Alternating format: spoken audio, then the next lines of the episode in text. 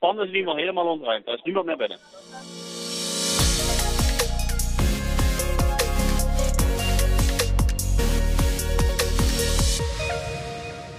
Dit is de melding van de maand, een podcast van de politie Limburg. We nemen je mee naar Maastricht. Een mevrouw belt de meldkamer over een verdachte tas die is achtergelaten in de universiteitsbibliotheek. Kamer Politie, wat is de locatie van noodgeval? Grote Looierstraat, de universiteitsbibliotheek. Ja, wat is aan de hand? Ehm, er is net een student gekomen en die heeft gemeld dat hij eh, een vreemd persoon binnen heeft zien komen. een oudere man die heeft hier een tijdje relaxen geze eh, gezeten en van alles gedaan met zijn rugzak. En toen zijn rugzak tegen een koelkast neergezet. Daarna is hij eh, bewust zonder rugzak vertrokken uit het pand. Verdachte man. Nou ja, verdacht. Weet u, weet u hoe lang geleden dat hij vertrokken is? Vijf minuten geleden. De meldkamer stuurt de patrouilles richting de locatie. Voor de 3205 en de 3207. Ik had u graag beide richting de Grote Looierstraat, Universiteit Maastricht. Uh, we hebben daar een melding van een verdacht pakket. Wij gaan de teffer daar ook voor uh, beetje. Martin is vrijdagavond officier van dienst op de meldkamer. En heeft daar in die rol de leiding en kijkt mee met deze melding. Nou ja, dan ligt zo'n melding meestal rood op. Hè? Dan heeft dat sowieso alvast mijn aandacht in die zin. En dan lees ik in en dan, ja, dan ga je eigenlijk gewoon je dingen doen die je hoort. Hè? Nou ja, dit was een bommelding. Waarbij dus meteen uh, aandacht is voor de collega's op straat dat die niet, uh, als die er naartoe gaan, niet even naast de bom bij wijze springen een sigaretje gaan roken. Maar wel een gepassende afstand houden. En de juiste mensen dan uh, aansturen. Ja, de TEF die is inmiddels gepaged. Die moet daar toch eventjes zijn mening over geven. Omdat er mogelijk explosief materiaal in het spel is, wordt er een beroep gedaan op de expertise van de explosieve specialist. Die maakt in dit geval op afstand een risicoanalyse van het gevonden pakket. In dit geval de rugzak. Horen explosieve specialist Gordon. Dan hebben we het over, ja, waar ligt dat ding dan? Uh, wat weten we van de persoon die het heeft achtergelaten?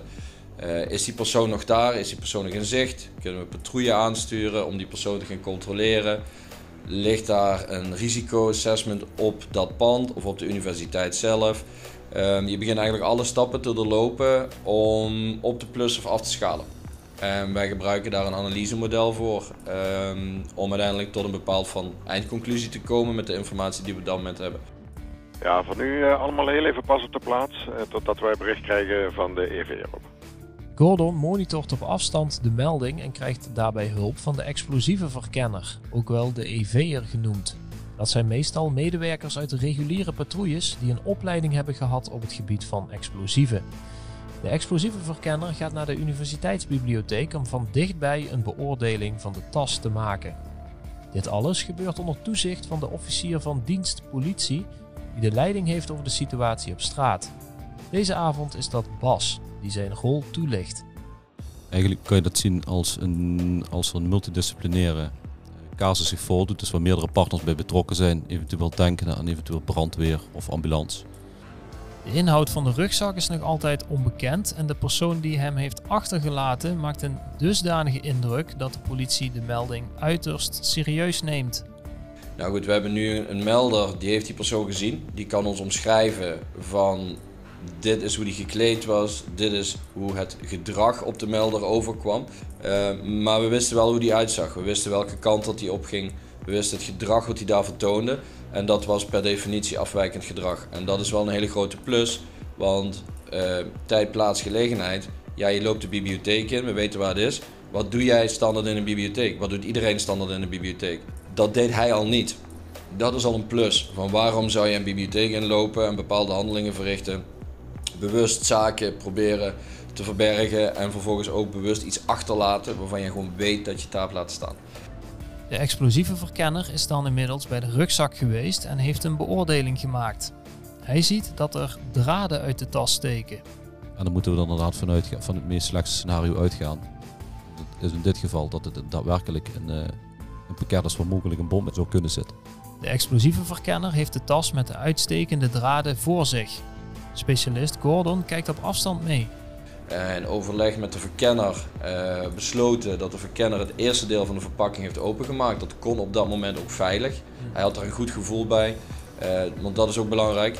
Ehm, uiteindelijk heeft hij het opengemaakt en dan uh, treft hij voorwerpen aan die heel gemakkelijk kunnen worden aangezien als printplaten of een, of een batterijconstructie, een gsm.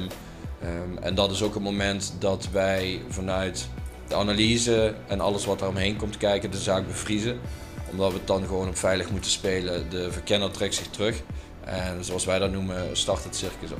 De situatie is dermate gevaarlijk dat Bas er als officier van dienst voor kiest om het gebouw te ontruimen. Enkele omwonenden moeten hun huis uit. 3207 op. Ja, als we spreken hier ter plaatse moeten beveiligen. Het pand is geval helemaal ontruimd. Er is niemand meer binnen. Het pand is volledig ontruimd, dat is begrepen. Als we naar de, de, de bestanddelen kijken die daarbij zitten, dan heb je onder andere een term als een stroombron. Nou goed, als we dan inderdaad aangeven van we hebben een stroombron, oké, we hebben ook iets nodig wat het activeert. We hebben het over een verpakking. We hebben het over als we die zaken dan beginnen op te plussen aan de hand van de waarnemingen van de explosieve verkenner, die ook aangeeft van nou, hij ziet iets wat lijkt op een batterij van accu. Hij ziet uh, elektronische elementen, waaronder een soort van printplaatje. Hij geeft ook aan dat hij mogelijk een gsm ziet. Uh, met donker gekleurde metaalachtige elementen die met strakke, strakke elastische banden aan elkaar zijn gekoppeld.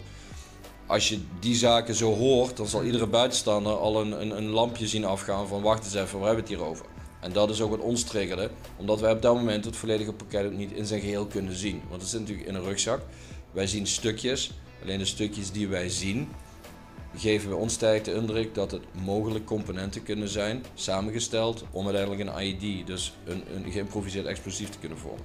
Als de politie vermoedt dat het daadwerkelijk om een explosief gaat, wordt er een speciaal team van Defensie ingeschakeld, de explosieve opruimingsdienst, ook bekend als de EOD.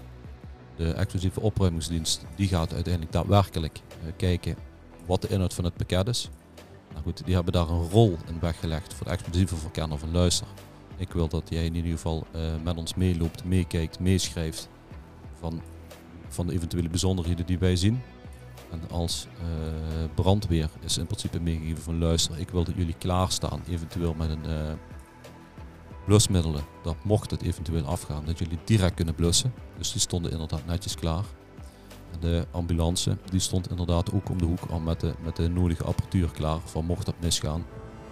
De EOD stuurt de robot naar binnen om röntgenfoto's van de rugzak te maken. 3209. Voor uw beeld, de ED heeft de situatie veilig gesteld. Dus uh, het is een aflopende zaak. Aan de hand van de foto's stellen ze vast, er zit geen explosief materiaal in de tas. De spullen bleken uiteindelijk uit alledaagse computeronderdelen te bestaan. Iedereen kan opgelucht ademhalen. De recherche weet de man die de rugzak in het gebouw neerlegde op te sporen om te kijken van hebben we inderdaad met een, een lone wolf individu te maken, hebben we te maken met iemand die wat gewoon een verward dagje had, hebben we te maken met een deel van, van een cel die iets van plan is. En dat moeten we weten. Het onderzoek blijkt dat de man van de rugzak verward gedrag vertoonde en geen kwade bedoelingen had. De collega's kijken tevreden terug op de aanpak van deze melding.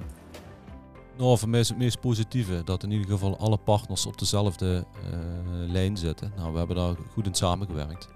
En fijn alles tot een positief resultaat kunnen brengen. Ja, eigenlijk was het, uh, uh, voordat ik goed en wel wist, was het, was het al voorbij in die zin voor mij dan. Omdat de, hier de beveiliging goed reageert had. Want je hebt vaak mensen dat er iedereen gaat kijken, bij wijze van spreken. Maar hier hadden ze goed gereageerd en meteen al alles weggehaald. Dus het veiligheid dat moment was gegarandeerd. Dus dat gaf mij alweer uh, rust van deze kant. Je komt veel meer tegen als dat je zou denken. Uh, alleen politie en uh, ook de EOD gaan hier heel, heel professioneel en veilig mee om. En zorgen ook uiteindelijk dat de burger er eigenlijk geen last van heeft in de grootste zin van het woord. En als we terugkijken naar wat de media deelt, die zo'n informatie altijd willen delen, dan zal degene die nou ook luistert bedenken van inderdaad, ik lees er bijna niks over. Dat betekent dat ik mijn werk goed heb gedaan.